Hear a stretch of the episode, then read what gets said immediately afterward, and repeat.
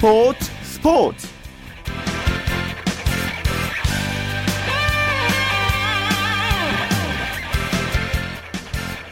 안녕하십니까. 일요일 스포츠 스포츠의 아나운서 최시중입니다.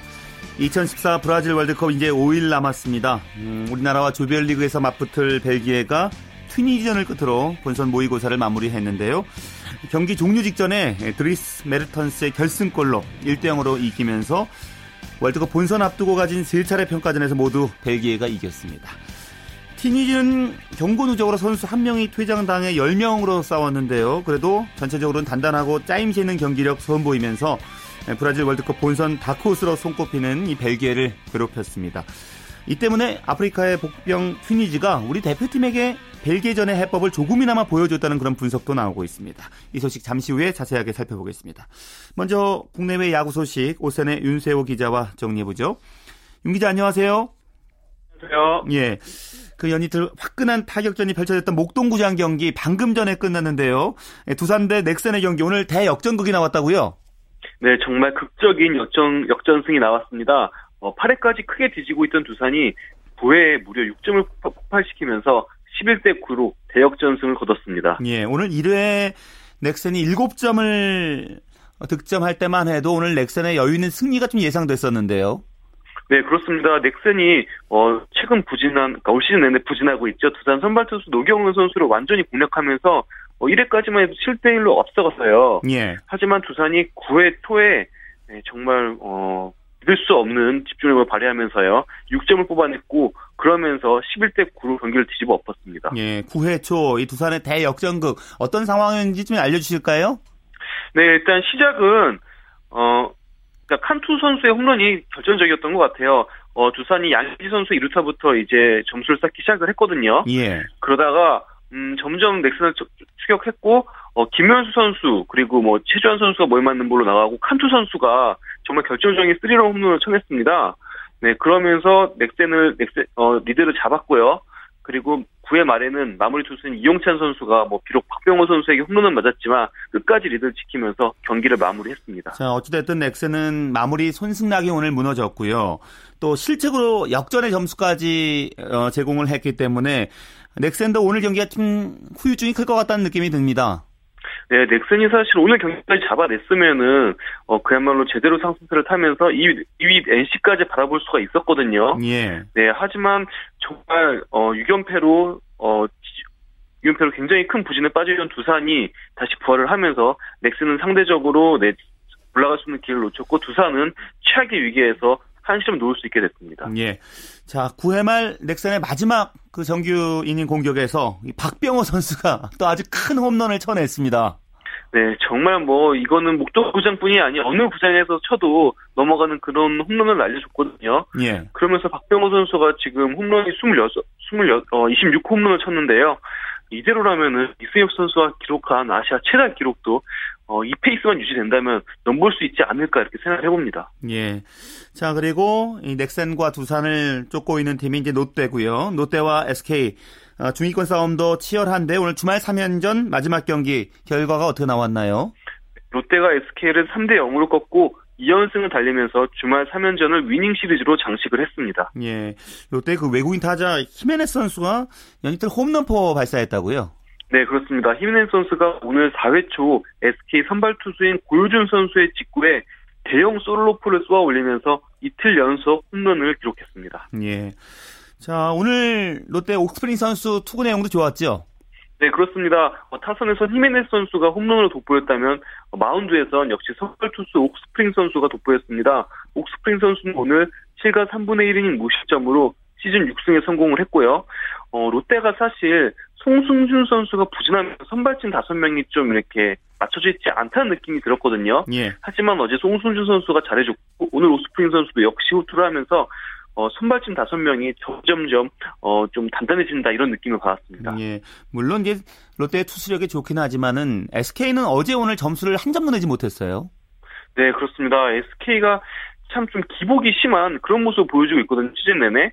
어, 어떨 때 보면은 뭐 중심 타선이 폭발하면서 워낙 뭐 잘하는 선수들이 많으니까 상위 어, 강팀의 면모를 보여주다가도 또 어떨 때는 뭐 마운드가 무너지거나 아니면 실책을 범하거나 타선이 침묵하면서 어, 좀 형편없이 무기력하게 쓰러지는 모습을 보여주고 있습니다. 예.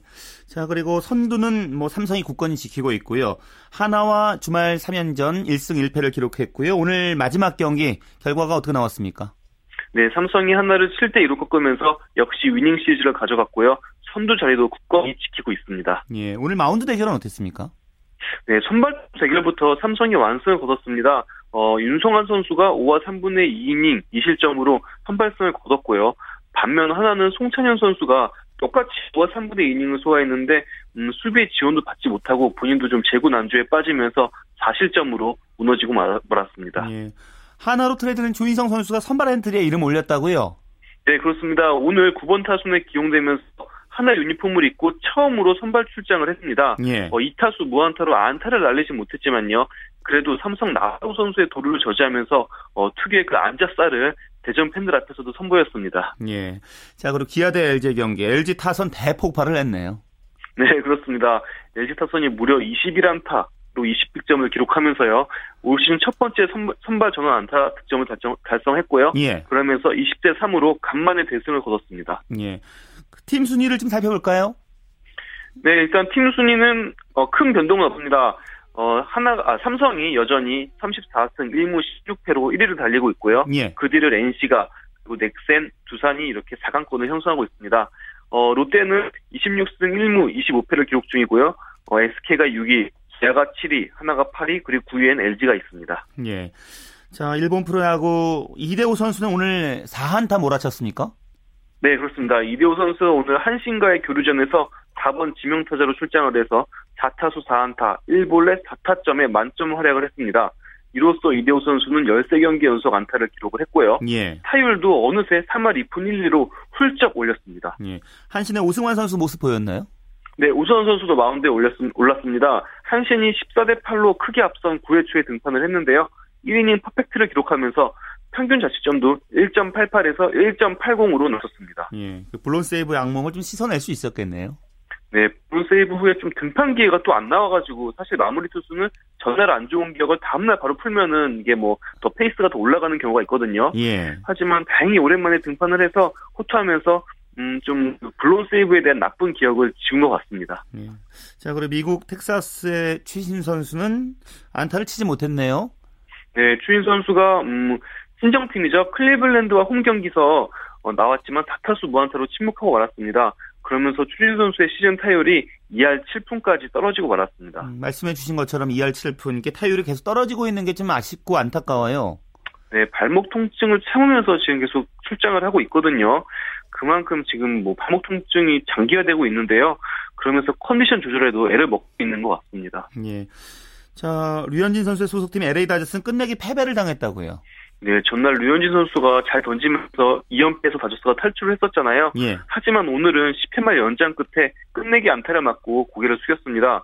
어, 그레인키 선수가 기대를 받고 마운드에 올랐지만 7이닝 4실점으로 역시 뭐 쿠어스필드의 을 넘지는 못했습니다. 예, 알겠습니다. 말씀 고맙습니다.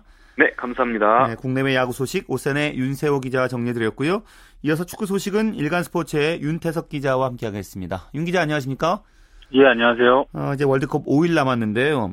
우리나라는 뭐 여러 사정 때문에 월드컵 분위기 아직 달아오르긴 쉽지 않아 보이지만은 브라질은 어떤가요? 예, 브라질은 뭐 축구 열기가 서서히 좀 달아오르고 있는 분위기인 것 같습니다. 특히 이제 각국 대표팀이 이제 얼마 전에 월드컵 최종 엔트리가 이제 최종 확정이 됐고요. 막바지 평가전이 이어지면서 분위기가 좀 고조가 되고 있는데 여전히 조금 걱정스러운 시선이 좀 많습니다. 뭐 월드컵 반대 시위가 계속 끊이지 않고 있고요. 가장 무엇보다 걱정인 게 치안 문제거든요. 예. 무정부주의 단체가 이제 범죄 조직하고 손잡고 뭐 월드컵의 성공을 막을 것이다라는 주장이 나오고 있고 또 경기장도 지금 아직까지도 완공이 되지 못했습니다. 12개 중에 음. 무려 6개가 아직 공사 중이라고 하는데요. 예. 특히 이제 개막전이 열릴 브라질과 크로아티아의 경기가 열릴 상파울로의 코린치안스 아레나도 아직 완공되지 못한 상황이라서 아직까지는 좀 기대보다는 좀 걱정이 좀 큰 이번 네. 브라질 월드컵입니다. 경쟁이 5일 남았는데 완공이 안 됐으니까 네. 걱정이 좀 많이 되네요. 그 월드컵 본선 진출국들 평가전 일정 지금 마무리해 가고 있잖아요. 예, 월드컵이 개막하고 나면은 이제 본선 진출국들이 공식적으로 평가전을 치를 수가 없거든요. 예. 이제 막바지 평가전이 한창입니다. 어, 피파 랭킹 1위 스위스가 엘살바도르와 평가전에서 2대 0으로 이겼고요. 다비드 비아가 두 골 넣었네요. 그리고 또 다른 우승 후보죠. 아르헨티나가 슬로베니아를 역시 2대 0으로 이겼습니다. 예. 잉글랜드는 온두라스 평가전에서 0대 0으로 득점을 비기면서 조금 고전을 했습니다. 예. 오늘 새벽에 벨기에가 이제 튀니지 상대로 평가전 치렀는데요. 어, 이겨서 이제 평가전 일정을 끝냈죠? 맞습니다. 오늘 새벽에 벨기에가 핀지를 1대 0으로 눌렀습니다. 벨기에가 오늘 승리로 최근 평가전 4경기 연속 승리의 상승세를 이어가면서 역시 H조에서 가장 1위 후보다운 그런 면모를 과시했습니다. 네. 우리에게는 이제 결과 못지않게 경기 내용도 중요하기 때문에요. 어땠습니까? 예, 사실 조금 경기 내용은 좀 어수선했습니다. 그 벨기에가 전반에는 루카쿠 선수와 같은 주전 선수 일부 빼고 경기에 나섰거든요. 예. 전반에 계속 튀니지를 좀 몰아치긴 했는데 갑자기 그 전반 중반에 우박이 쏟아지면서 경기가 한 50분간 중단이 됐습니다. 예. 그리고 이제 경기가 재개됐고 후반에는 아, 루카쿠 선수를 포함한 주전 선수들이 대거 포함이 이제 투입이 되면서 벨기에가 확실히 주도권을 잡았습니다. 예. 더군다나 또 후반 18분에 튀니지 선수 한 명이 퇴장까지 당하면서 벨기에가 이제 한 명 더 많아지는 수적 우위까지 점했고요. 예. 경기 종료 직전에 샤들리의 전진 패스를 이제 메르텐스 선수가 수수 두 명 사이에서 오른발 그 땅볼 슛으로 연결하면서 결승골이 터졌습니다. 예. 우리나라가 튀니지와 이제 평가전 해봤기 때문에 벨기에전에 대한 간접 경험을 좀 해볼 수 있는 그런 기회였겠어요. 맞습니다. 우리는 튀니지한테 1대 0으로 졌죠. 그리고 반면에 벨기에는 튀니지 1대 0으로 이겼습니다. 이제 간접 비교가 그런 가능한 상황인데요. 예. 가장 우리가 이제 경계해야 될 점은 역시 벨기에의 공격력이었습니다. 오늘 경기까지 포함해서 세 차례 평가전에서 무려 8골을 넣었거든요. 특히 벨기에는 이제 공격수 미드필더 중에서 유럽 빅리그에서 뛰고 있는 스타들이 질비합니다. 이, 이 선수들의 개인 기량이 그만큼 뛰어나고요. 오늘 튀니지아의 그 평가전에서 역시 그 사실을 다시 한번 확인할 수 있었습니다. 이 점은 우리가 가장 좀 경계해야 될 것 같습니다. 음, 벨기에전 해법 좀 찾아볼까요? 예, 뭐 수비 쪽에서 좀 찾아볼 수 있을 것 같습니다. 벨기에가 좀 이기긴 했어도 사실 좀 많이 고전했거든요. 예. 다시 말하면 우리나라는 그 튀니지가 벨기에를 어떻게 고전하게 했는지, 튀니지가 벨기에를 어떻게 괴롭혔는지를 주의 깊게 살펴보면 우리에게 이제 해답이 될 수 있는 건데요. 일단 튀니지는 이제 악착같은 수비로 벨기에를 물고 늘어졌습니다. 벨기에 선수들이 전체적으로 볼을 오래 소유하고 점유율을 높게 가져가면서도 찬스를 많이 만들지 못한 원인 중 하나가 바로 이것이었거든요. 예. 또 벨기에 선수들의 개인, 개인력이 뛰어나기 때문에 그런지 좀 조직력 측면에서는 그렇게 단단하다는 느낌을 최근 평가전에서 역시 보여주지 못하고 있습니다. 우리나라가 이제 개인보다는 팀이 강한 어떤 그런 것을 목표로 하고 있기 때문에 이 부분도 우리가 좀 공략을 좀 해야 될것 음. 같습니다. 같은 조에 있는 세 나라 이제 평가전 일정이 끝났나요? 네, 모두 끝났습니다. 벨기에가 룩셈부르크와의 평가전 5대1로 이긴 것 시작으로 스웨덴 2대0, 튀니지한 1대0으로 이기면서 3연승으로 기분 좋게 평가전 마무리했고요. 러시아는 슬로바키아, 노르웨이, 모로코를 상대로 2승 1무로 마무리를 했습니다. 또 알제리도 아르메니아와 루마니아와 평가전을 모두 이겼거든요. 예. H조 우리와 같이 같은 조에 속한 3개국 평가전을 모두 뭐 굉장히 좀 기분 좋게 끝냈습니다. 음. 알제리 같은 경우는 최근 두, 두 경기에서 다섯 골 넣으면서 만만치 않은 공격력을 보여주기도 했습니다. 세 나라다 정말 만만한 상대가 없어요. 맞습니다. 뭐, 뭐, 사실 우리가 뭐 처음부터 쉽게 상대할 팀은 하나도 없었다고 보는 게 맞고요. 조금 더 냉정히 말하면 상대국 모두 3개국 모두 우리를 확실한 1승 제물로 삼고 있는 그런 상황이거든요. 예. 홍명보 감독도 그런 점을 충분히 인지하고 있고 오히려 상대국 그렇게 조금 생각해 주는 것이 고맙다. 그렇게 얘기를 하기도 했습니다. 그만큼 우리가 좀 더 준비를 철저히 해야 되지 않을까 싶습니다. 예. 우리는 가나와 평가전 앞두고 있죠. 예, 10일 화요일 아침 7시에 이제 가나와 평가전을 치르는데요. 어, 이 가나와 평가전 마치고 곧바로 블라질로 떠납니다. 가나가 뭐 널리 알려진 아프리카의 강호팀이죠. 이번 월드컵에도 출전하는 팀이고요. 미국, 포르투갈, 독일과 함께 그 죽음의 조라는 귀조에 속해 있는 팀인데 아프리카의 강호팀이 강호팀이기 때문에 우리나라로서는 평가전으로서는 좀 괜찮은 상대이지 않을까 생각이 듭니다. 예, 이제 가나전 끝으로 브라질 들어가야 되기 때문에 많은 것을 좀 점검해 봐야겠어요. 맞습니다. 어, 가나와의 평가전, 우리가 이제 티니지와의 평가전에서는 굉장히 좀 그 고전하는 모습을 보였거든요. 당시에는 선수들의 몸이 강한 훈련으로 좀 무거워져 있는 상태였기 때문에 전체적으로 체력적인 부분이나 이런 부분에서 좀, 어, 어 기대에 미치지 못하는 모습이었는데, 예. 이번에 이제 마이애미의 훈련을 들어가면서부터는 조직력 강화하는 훈련 그리고 컨디션을 서서히 끌어올리고 있는 그런 단계이기 때문에 가나를 상대로 우리가 튀니지와의 다른 좀 어떤 모습을 보여줄 수 있을지 그게 좀 관심 있게 지켜봐야 될 것 같습니다. 어떤 훈련이 집중 이루어지고 있습니까?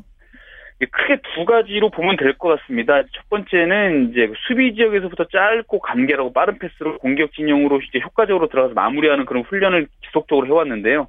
이런 훈련이 어, 실전의 효과를 보려면 부진력이 일단 탄탄해야 되고 선수들 간에 서로 뭐 눈빛만 보고도 알 수 있는 그런 유기적인 그런 호흡이 있어야 되거든요. 예. 그래야 이런 그 전술 효과를 볼 수 있기 때문에 요 점을 눈여겨 봐야 될 것 같고요. 또 하나는 세트피스 훈련을 굉장히 집중적으로 했다고 합니다. 사실 우리나라가 그동안 이제 평가전이나 친선대회 치르면서 세트피스로 거의 골을 넣은 적이 없거든요. 예. 실점만 많이 하고 많이 넣지를 못했는데 이번에 홍명보 감독이 마이애미에서 세- 그 비공개 훈련을 두 번이나 하면서 세트피스에 많은 시간을 할애했기 때문에 요 부분이 좀 어떤 결과로 이어질지 좀 봐야 될 것 같습니다. 예.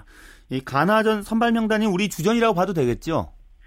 예, 뭐 사실 뭐 어느 정도 95% 이상 정해졌다고 봐야 될 것 같습니다. 그동안 쭉 써왔던 4-2-3-1 포메이션으로 나설 텐데요.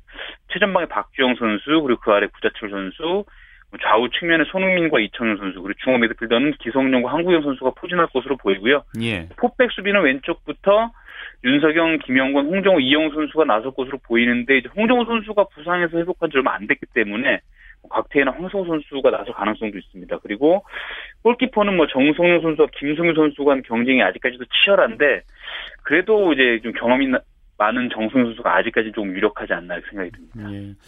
우리뿐 아니라 다른 나라들도 이 평가전 통해서 전력 점검하고 있는데요. 뭐 주말 동안 어떤 경기들이 펼쳐졌나요? 예, 이제 막판에 이제 평가전 몇 차례 있었습니다. 아까 말씀대로 아까 말씀드린 대로 스페인과 그 아르헨티나가 나란히 평가전에서 승리를 했고요.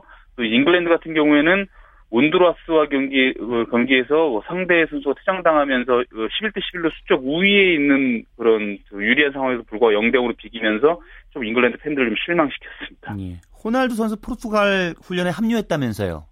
예, 포르투갈로서는 굉장히 반가운 소식인데요.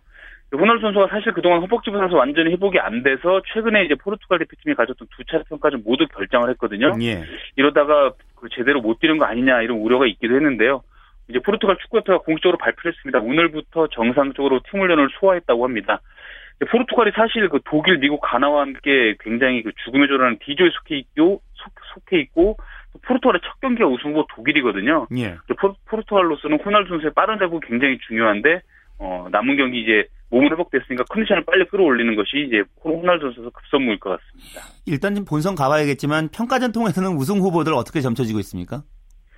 예, 일단 개최국 브라질 그리고 아르헨티나, 스페인 요 팀들은 최근 평가전 보면서 굉장히 순항을 좀 이어가고 있습니다. 특히 이번 대회는 그 브라질과 아르헨티나가 가장 강력한 우승으로 꼽히는데요. 브라질 같은 경우에는 개최국이라는 이점이 있고 또 아르헨티나도 마찬가지로 이제 브라질의 인접 국가이기 때문에 남미 구 남미 기후에 익숙한 요 두 팀이 가장 그 강력한 우승으로 꼽히는데 두 팀 모두 순항을 하고 있고 특히 아르헨티나 같은 경우에는 어, 이제 메시 선수가 아르헨티나 대표팀에만 오는 바르셀로나에 비해서는 조금 경, 경기력이 떨어진다라는 그런 평이 있었는데 최근에 굉장히 그 점을 의식한도 좋은 모습을 보여주고 있습니다. 그리고 또 독일이나 네덜란드 그리고 스페인 같은 유럽의 우승 후보 팀들도 최근 평가전에서 순, 그 좋은 모습 보여주고 있는데요. 아까 말씀 말씀드린 것처럼 잉글랜드만 유독 고전 중입니다. 지금 온두라스 평가전에서 0대 0으로 비겼고 사실 그 잉글랜드 조도 만만치 않거든요. 예. 우루과이, 이탈리아, 코스타리카와 같은 D조입니다. 이 조에서 2위까지 16강에 오르는데 외신들이나 전문가들 평은 지금 잉글랜드보다는 이탈리아와 우루과이가 오히려 16강 확률이 높다 이렇게 평가를 하고 있거든요. 예. 잉글랜드가 조금 어떤 모습 보일지 조금 관심 지켜봐야 될 것 같습니다. 예, 알겠습니다. 말씀 잘 들었습니다. 예, 고맙습니다. 네, 일간 스포츠의 윤태석 기자였습니다.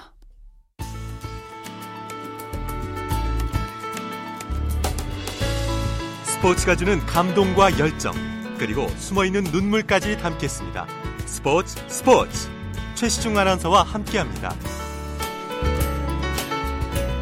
네, 스포츠 기록실 시간입니다. 스포츠 평론가 신명철 씨와 함께합니다. 안녕하세요. 네, 안녕하십니까? 네, 1994년 히로시마 아시안 게임 살펴보죠. 네. 어, 남자 축구 얘기를 안 할 수 없는 게 네. 8강전인 한일전 승리도 국민에게 큰 기쁨을 줬던 걸로 기억이 나거든요. 그렇습니다. 이 경기는 경기 종료 직전 추가 시간에 얻은 페널티킥으로 결승점을 뽑아서 3대 1로 극적인 승리를 거둬서 더욱 인상적이었고 이 경기 기억하시는 분들 참 많으시겠죠.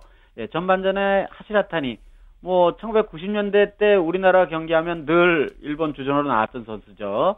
이 선수에게 선제골을 내줬고 그런데 우리나라는 후반 8분에 유상철이 동점골을 터뜨렸고 또 33분에는 황선홍 선수가 역전골을 뽑아서 승리를 눈앞에 뒀죠. 황선홍 선수가 그 역전골 뽑을 때 장면들 다들 또 머릿속에 떠오르실 것 같고요. 그런데 경기 종료 4분여를 남기고 기타자와에게 30m 정도 되는 꽤 먼 곳에서 중거리 슛을 허용해서 2대2 동점이 됐습니다. 예. 아유, 예, 이제는 뭐 연장전을 해야겠구나 하는 그런 시간이었는데 황선홍 선수가 페널티 마크 그 부근에서 일본 수비수의 반칙을 유도해서 얻어낸 페널티킥을 침착하게 골로 연결하면서 정말 치열한 접전이었습니다. 뭐 흔히 이제 3대 2는 뭐 펠레 스코어라고 하지 않습니까? 그렇죠. 예, 야구에서 8대 7을 뭐 케네디 스코어라고 하듯이 이건 아마 그 케네디 스코어는 근거가 좀 아, 제가 아무리 찾아봐도 잘 없던데요. 예. 예, 어쨌든 예. 아무튼 뭐 1954년 3월 7일 도쿄에서 열린 그 스위스 월드컵 아시아 지역 예선 이후에 한 40여 년 동안 이어져온 한일 축구 맞대결 역사에서 손가락에 꼽을 만한 그런 흥미진진한 승부였습니다. 이렇게 드라마 같은 경기에서 이겼기 때문에 우승했으면 좋았을 텐데 우승을 못했다면서요? 그렇습니다. 그게 이제 아 끝이 좋았어야 되는데 자 극적으로 이제 8강전을 통과를 했는데요. 준결승전에서 우리가 뜻밖에도 우즈베키스탄한테 0대1로 졌지 않습니까? 예. 이게 아주 참 좀 허탈했습니다. 그 슛 딱 골이 들어가는 순간에 많은 분들이 맥이 탁 풀린다는 그런 말씀들 많이 하셨는데 그렇게 져가지고 3위 결정전으로 내려갔는데 그, 그 경기에서도 또 쿠웨이트한테 1대로 졌어요. 음. 그래서, 그래서 결국 메달 획득에 실패를 했고 어, 직전 대회인 1990년 베이징 대회에서는 축구가 우리 3위를 했지 않습니까? 예. 그리고 그 대회 등등 다 포함해서 히로시마 대회 이후에도 2010년 직전 대회인 광저우 대회까지 우리나라 축구가 계속 지금 금메달과 인연을 맺지 못하고 있거든요. 예. 예, 1986년 서울 아시안 게임 이후 이번에 28년 만에 인천 아시안 게임에서 우리가 우승에 도전을 하는데요. 아, 이번엔 좀 꼭 한번 우리가 1970년, 1978년 그리고 1986년 이렇게 세 차례 그 앞에 두 차례는 공동 우승이었고 서울대는 단독 우승이었지 않습니까? 예. 이번에 정말 오랜만에 축구에서 인천에서 꼭 우승하는 장면을 봤으면 하는 그런 바람이 음. 있고 예. 히로시마대 축구 결승전에서는요 우리가 탈락하는 바람에 별로 관심이 없었지만 우즈베키스탄이 중국을 4대 1로 꺾고 그 그러니까 우즈베키스탄 축구 사상 처음으로 아시안 게임에서 우승을 했어요. 어, 그랬군요. 우즈베키스탄이 그때 대회 때 5위를 했던 걸 기억이 나기 때문에요. 네, 그때 꽤 잘했습니다. 예, 축구도 잘했고요. 예. 그렇습니다. 자, 우리나라가 그 단체 구기 종목에서 어떤 종목에서 우승을 했나요? 그러면? 근데 여자 농구는 결승에서 개최국 일본을 77대 76으로 누르고 우승을 했는데요. 예. 근데 이 여자 농구도 사실은 이 히로시마 대회에 지금 금메달을 구경하지 못하고 있지 않습니까? 예, 그래서 이번 인천 아시안 게임에 대한 기대가 크고요. 여자 배구는 일본과 중국에 모두 1, 2세트를 내주고 3대 1로 역전승하는 좀 놀라운 그런 투지를 보이면서 풀리그 6개 나라가 그 돌려붙기를 했는데요. 오전 전승으로 우승을 했습니다. 그리고 이 대회에서 아, 이 대회 직전 대회에서 핸드볼이 그 여자부가 세부 종목으로 추가됐거든요. 예. 네, 그래서 베이징 대회 이후 히로시마 대회까지 남녀 핸드볼이 동반 우승을 했고요. 그리고 이 핸드볼은 정말 효자 종목입니다. 이, 이 기록이, 그러니까 아시안 게임에서 남녀 동반 우승하는 기록이 2002년 부산 대회까지 4회 연속으로 이어지게 됩니다. 정말 참 핸드볼은 언제든 우리에게 기쁨을 주는 종목인 것 같습니다. 예. 자, 그런데 히로시마 대회 때 뭐 가슴 아픈 사연이 있었나요? 네, 스포츠 팬 여러분들이 아마 이 일을 다들 기억하고 계실 겁니다. 이 송성일 선수, 이 이름 딱 말씀드리면 기억나실 텐데, 레슬링 그레코로망령 100kg급에서, 100kg급에서 금메달을 차지를 했는데요. 시상식을 마치고 선수로 돌아왔는데, 금메달의 기쁨도 있긴 하겠지만, 어쨌든 계속 좀 이렇게 잠이 오질 않고, 계속 잠을 청하려고 해도, 잠이, 잠, 잠에 잘 들질 못하고 하면서 몸 상태가 좀 이상한 것 같다는 걸 느껴서, 그 메달 딴 다음 날, 날이 밝자마자 그 선수촌의 의, 의무실로 달려갔는데요. 예. 그때 이 대조직위원회 쪽에서 일하는 그 의사분이 그냥 단순한 그 과민성 대장 증세다. 이렇게 진단을 했어요. 예. 그런데 10월 8일 우리 선수단이 귀국했을 때도 이런 증세가 계속이 됐고 그래서 송성인 선수가 아무래도 좀 이상하다 싶어서 서울 시내 한 종합병원에서 정밀 검진을 받았는데 아 그만 위암 말기였습니다. 아. 그래서 송성일 선수가 그 이후에 석 달 남짓한 기간 동안 뭐 수술도 하고 뭐 여러 가지 집중 치료를 했습니다만은 그 과정에서 그 태릉 선수촌 매트 위에서보다 훨씬 더 힘든 음. 수병 생활을 했지만 예, 끝내 병마를 이기지 못하고 어, 히로시마 대 이듬해인 1995년 1월 25살이 이른 나이로 세상을 떠났습니다. 좀 가슴 아픈 그런 그렇죠. 일이 히로시마 대회 이후에 있었습니다. 그러니까 위암인지도 모르고 아픈 걸 참아가면서 연습하면서 네. 그 모든 걸 그렇습니다. 견뎠던 거였네요. 예, 그렇습니다. 태릉 선수촌에서 훈련할 때 이미 송선 선수의 몸에는 이런 음. 좀 좋지 않은 점이 커가고 있었습니다. 예, 알겠습니다. 뭐 다음 시간에 또 얘기 듣겠습니다. 고맙습니다. 네, 고맙습니다. 네, 스포츠 평론가 신명철 씨였습니다.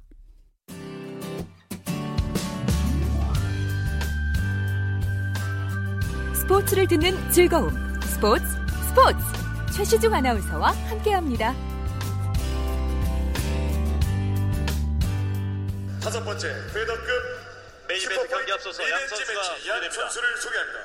blue corner 신장 176cm, 체중 65.75kg. 대한민국 팀1 어제의 나는 오늘의 나에게 패배한다. 감성을 가진 people fighter 서두아!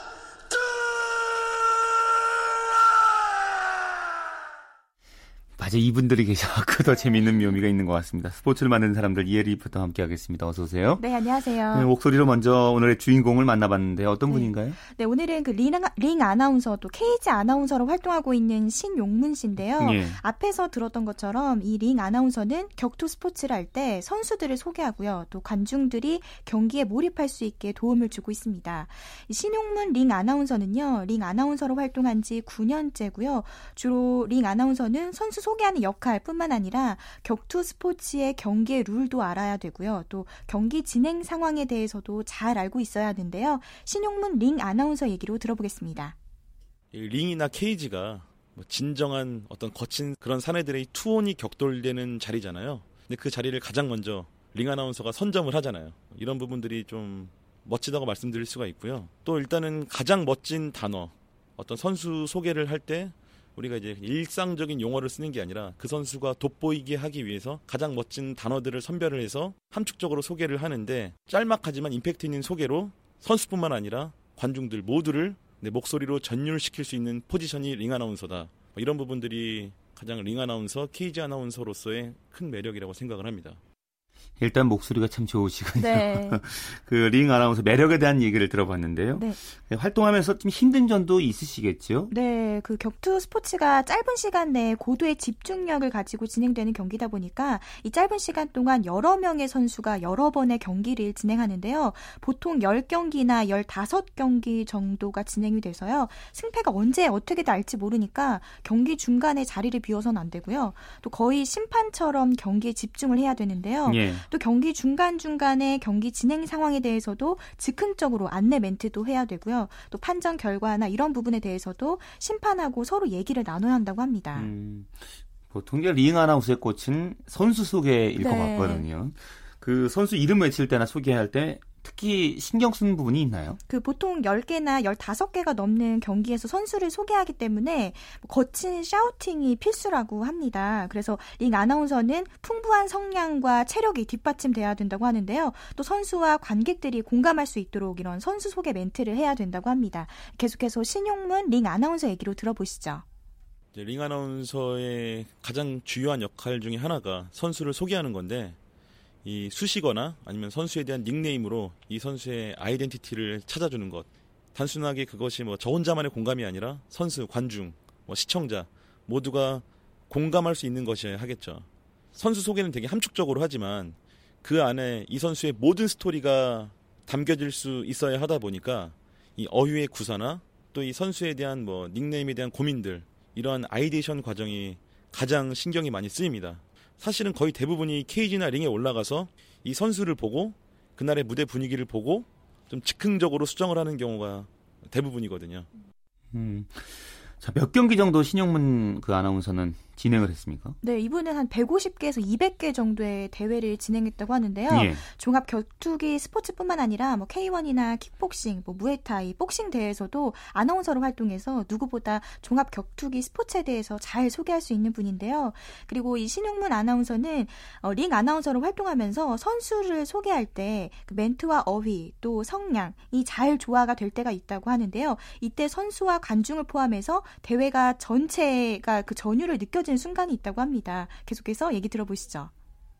아무래도 링 아나운서가 주인공이 아니라 주인공이 선수를 빛나게 해주는 숨은 조연이잖아요. 제 소개로 인해서 선수가 주인공의 대우, 주인공의 스포트라이트를 제대로 받을 수 있을 때 아무래도 제가 최고의 보람과 뿌듯함을 뭐 느끼지 않을까. 일단은 뭐 개인적인 바램으로는 이런 대회들이 앞으로도 쭉 우리나라에서 더 활성화되고 더 오랫동안 지속되었으면 좋겠다는 생각을 하고요. 제가 우스갯소리로 항상 하는 이야기가 있는데 좀 제가 지금 36인데 지금 미국의 뭐 마이클 버퍼나 이런 전설의 링 아나운서로 불리우는 선배님들처럼 60살, 70살이 됐을 때 계속 링 아나운서를 하고 있다면은 그때는 한국 격투 스포츠의 전설적인 링 아나운서가 되어 있지 않을까 바람이 있고 또 그렇게 되기 위해서라도 많은 사람들에게 이 격투 스포츠가 정말 사랑받을 수 있도록 국내에 있는 모든 격투 스포츠 단체들이 열심히 활동해 주었으면 하는 그런 바람이 있습니다.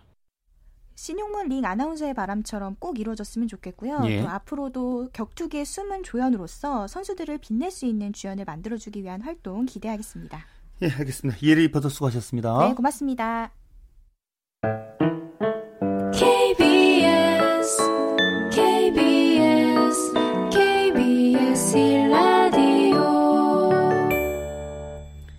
네, 한 주간 이슈가 됐던 스포츠계 소식 정리해보는 주간 취재 수첩 경향신문의 김세훈 기자 함께하겠습니다. 김 기자 잘 지내셨습니까? 네, 안녕하세요. 자, 오늘 프랑스 오픈 테니스 대회 얘기 준비하셨다고 들었는데요. 네. 여자 단식은 세라포바가 2년 만에 정상을 탈환했어요. 네, 그렇습니다. 러시아의 마리아 샤라포바하고 루마니아의 시모나 할렙 간의 결승전이 오늘 새벽에 열렸습니다. 그래서 샤라포바가 2대 1로 어, 승리하면서 2년 만에 이 대회 우승을 차지했습니다. 우승 상금이 165만 유로, 우리 돈으로 약 23억 원 되는 엄청난 이제 우승 상금을 받게 됐고요. 예. 샤라포바가 메이저 대회 다섯 번째이자 프랑스 오픈에선 두 번째 우승을 차지했습니다. 할렙은 루마니아 선수로 지금 세계 랭킹 4위, 역대 루마니아 선수 중에 최고로 높은 랭킹을 유지하고 있는데요. 이번 대회 들어서 두 번 이제 기권승을 거두기 세력적으로 좀 많이 앞서서 어, 우승할 수 있는 기회였는데 아쉽게 놓쳤습니다. 어, 그동안 프랑스 오픈에서 러- 어, 루마니아 선수가 우승한 게 36년 전이었거든요. 예. 루마니아의 희망으로 할렙이 나섰지만 샤라포바의 벽을 넘지를 못했습니다. 예. 자, 남자 단식 결승은 나달과 조코비치 맞대결로 열리잖아요. 네, 세계 랭킹 1위인 라파엘 나달, 예. 세계 랭킹 2위인 어, 노박 조코비치가 이제 10시부터 경기를 치르게 되어 있습니다. 일단 나달이 우승하는 쪽에 그 많은 지금 언론들이 관심을 보이고 있습니다. 나달이 우승하게 되면 프랑스 오픈 5연패를 이루게 되거든요. 이전에 4연패를 하다가 2009년에 한번 16강에서 탈락을 하고 지금 4연패 중입니다. 그러니까 이번에 우승을 하게 되면은 어, 프랑스 오픈 5연패라는 거고 통산 9승째를 달성을 하는 거죠. 5연패도 없었습니다. 처음이고 9승도 처음입니다. 예. 이전에 1909, 1900년대 초반 그때는 프랑스 오픈이 국내 대회였거든요. 그때 막스 데쿠지스라는 프랑스 선수가 8승을 기록한 적이 있습니다. 근데 이번 프랑스 오픈이 국내에서 국제 대회로 하면서 오픈 대회 1968년부터 됐는데 그때 이후로는 어, 명실상부한 국제 대회가 됐거든요. 예. 그러니까 나달의 지금 8승 또 9승까지 기록을 한다면 이전 대회 기록보다는 훨씬 더 의미 있는 기록이죠. 예. 나달 우승하면 이제 대기록을 세우는 거게 되겠군요. 네. 그 조코비치는 이제 프랑스 오픈 우승하면 그랜드슬램 달성한다고요. 네, 프라 조코비치가 US 오픈 그리고 윔블던, 호주 오픈 이런 데를 다 우승을 해봤습니다. 메이저 대회 6승을 이렇게 세계 대회에서 나눠 가졌는데 예. 프랑스 오픈에서는 우승이 없었어요. 그래서 이번에 프랑스 오픈에 우승하게 되면 커리어 그랜드슬램을 달성하게 됩니다. 음, 그렇군요. 그랜드슬램은 한 해에 다 달성하는 거, 커리어 등수는 그냥 그 경기 내에 치른 동안 달성하는 걸 말하는 건가요? 그렇습니다. 그러니까 조코비치가 이전에 계속 프랑스 오픈에서 우승한 적이 없었으니까 이번에 우승하면 그랜드슬램을 달성하게 되는데요. 예, 예. 이 프랑스 오픈에 우승하지 못한 세계적인 스타들이 상당히 많이 있습니다. 그러니까 피트 샘프라스, 보리스 베커, 마르티나 힝기스 모두 다 한 시대를 풍미한 남녀 최고 선수들인데 이 선수들이 프랑스 오픈을 달성을 못했어요. 아 저기 프랑스 오픈 우승을 못했습니다. 예. 로저 페더러도 그랜드슬램을 세울 때 맨 마지막으로 우승한 게 프랑스 오픈이었고 앤드리 애거시, 애거시도 역시 그랜드 슬램을 이룰 때 마지막으로 우승을 한 게 바로 프랑스 오픈입니다. 그 정도로 이제 프랑스 오픈이 어렵다고 하는데요. 무엇보다도 프랑스 오픈은 다른 세계 메이저 대회하고 다르게 그 흙코트에서 열리게 되죠. 그러다 보니까 공의 바운드가 높이 뛰고 또 공의 스피드가 그만큼 그 느려지기 때문에 체력적으로 우승 우수한 선수들이 우승을 할 수밖에 없습니다. 그러니까 랠리도 길어지고 하니까요. 그러니까 뭐 윔블던이라든지 하드코트에서는 호주 오픈 이런 데보다는 프랑스 오픈에서 우승하려고 하면 뭐 랠리나 체력이나 이런 게 모두 다 완비돼야 하니까 세계적인 선수들도 그 프랑스 오픈에서 정상에 오르지 못하면서 그랜드 슬램을 이루지 못한 선수들이 다수가 생기는 거죠. 예. 그래서 나달 선수가 이 흙코트에 상당히 강한 모습을 이전에 보내, 보여줬었잖아요. 네네. 예. 지금 일단 프랑스 선 어, 그 스페인 나달이 스페인 출신이잖아요. 예, 예. 스페인 선수들이 어릴 때부터 클레이 코트를 많이 하게 됩니다. 그래서 말씀드린 대로 프랑스 오픈이 1968년부터 이제 오픈 대회가 되면 국제 대회가 됐고 그때부터 이제 오픈 시대가 열렸는데 그때 가장 많이 우승한 나라가 14번 우승한 스페인이고 그다음에 스웨덴으로 9번 우승을 했습니다. 그러니까 스페인 선수들이 어릴 때부터 클레이 코트에 많이 뛰니까 그 덕을 라파엘 나달도 보고 있는 거죠. 예, 정말 그랜드슬램 달성하려면 이 흙코트에서 어떻게 잘 뛸수 네. 있느냐도 되게 중요한 부분이 될 것 같고요. 네. 어, 프랑스 오픈이 그 남녀 단식 우승 상금 똑같이 한 첫 번째 메이저 대회라고 들었습니다. 그렇습니다. 원래는 뭐 당연 뭐 이전에는 남자 대회가 여자 대회보다 상금이 많았고 지금 다른 종목도 사실 거의 비슷한데요. 테니스가 처음에 남녀 평등 상금에서 그걸 이루었는데 그게 바로 프랑스 오픈입니다. 2007년에 프랑스 오픈이 남녀 대회를 모두 어, 상금을 똑같이 한다라고 발표하고 나서 윔블던이라든지 US 오픈이라든지 호주 오픈이 같이 따라서 된 거예요. 올해 이제 프랑스 오픈이 어, 총 상금 좀 적었는데 다른 대회가 엇비슷하게 프랑스 오픈이 맞췄고요. 프랑스 오픈은 1980, 1891년에 시작이 됐습니다. 역사로는 123년 됐는데 올해가 113회 대회입니다. 세계 1, 2차 대전 때문에 좀 중단한 적도 있었는데요. 어, 그 이후에 1968년에 오픈 대회가 되고 나서 많은 선수들이 나서서 우승에 도전하고 있는 그런 대회가 됐죠. 예. 남자 단식 결승전 어떻게 예상하십니까? 지금 일단은 10시에 지금 시작을 합니다. 근데 지금 제가 보기에는 뭐 조코비치 쪽이 조금 더 유리하지 않나 싶습니다. 왜냐하면 이제 나달이 최근 클레이 코트에서 계속 경기를 하는 거 봐도 좀 부진하거든요. 이번 프랑스 오픈도 그랬고 이전에 올해 클레이 코트에서 열린 4개 대회에서 한 번 우승을 했는데 그거 우승할 때도 결승전에서 상대가 기권을 해서 우승을 했습니다. 예. 경기력이 좋지 않은데 조코비치는 그거에 비해서 플레이도 좋고 또 체력도 좋고요. 특히 최근에 그 상대전적으로 보면 나달이 22승 19패로 앞서 있는데 최근 네 번은 조코비치가 모두 이겼어요. 그러니까 조코비치가 상대적으로 유리하다고 볼 수 있고요. 워낙 뭐 잘하는 선수들의 대회니까 당일 컨디션, 뭐 정신력, 뭐 잡은 계기를 살리는 거 이런 게 승부를 가르겠죠. 예, 알겠습니다. 말씀 고맙습니다. 네, 고맙습니다. 네, 김세훈의 주간 취재 수첩이었습니다. 한국 여자 프로골프 투어 칸타타 여자 오픈에서 신인인 이 백규정 선수가 최종 18언더파로 우승을 차지하면서 시즌 2승째를 거뒀습니다. KLPGA 투어에서 신인이 한 시즌에 두 차례 이상 우승한 것은 지난 2006년 신지의 3승 이후 8년 만이고요. 백규정의 18언더파 198타는 KLPGA 투어 사상 54홀 최소타 타이 기록입니다. 네, 스포츠, 스포츠 오늘 준비한 소식은 여기까지입니다. 어, 내일은 9시 35분부터 스포츠 스포츠 함께 하실 수 있습니다. 저는 다음 주말에 인사드리겠습니다. 지금까지 스포츠 스포츠 최시준이었습니다. 고맙습니다.